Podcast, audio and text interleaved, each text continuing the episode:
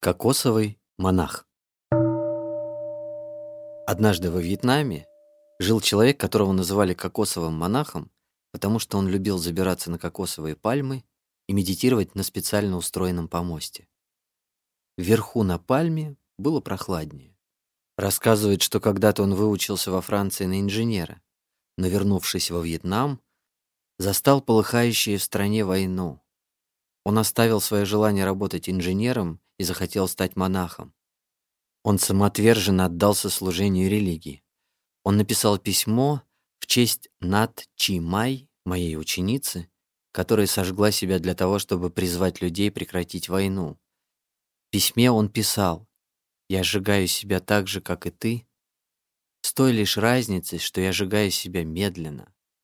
Он говорил о том, что его жизнь полностью отдана борьбе за мир. Кокосовый монах сделал много для распространения идей мира по всей стране. Он организовал центр медитации в дельте реки Меконг и собрал много людей на совместную медитацию. Он собрал много пуль и осколков снарядов и переплавил их в большой колокол, колокол осознанности. Он повесил этот колокол в своем центре и звонил в него. Он написал стихотворение, в котором говорил «Дорогие пули, дорогие снаряды, я собрал вас для того, чтобы вы помогали в нашей религиозной деятельности.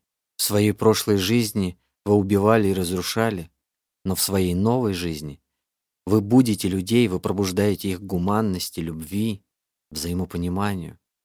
Монах звонил в колокол каждое утро и каждый вечер, призывая людей на молитву. Само по себе существование колокола стало символом возможности перевоплощения. Однажды кокосовый монах отправился к президентскому дворцу, желая передать президенту петицию о мире. Охрана, конечно, его не пропустила. Уговоры не подействовали, и монах замолчал. Он расстелил подстилку и провел ночь прямо перед воротами дворца президента. Около него находилась небольшая клетка, где обитали кошка и мышка, которых монах научил жить в мире.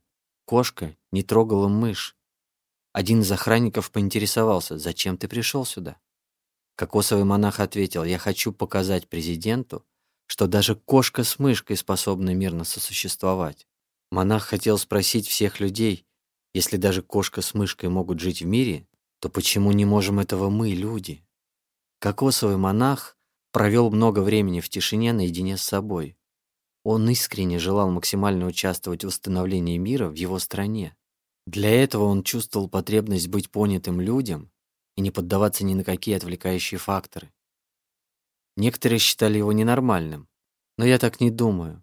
Я думаю, что он был активистом борьбы за мир, очень твердо ощущавшим себя самим собой на острове своего «я».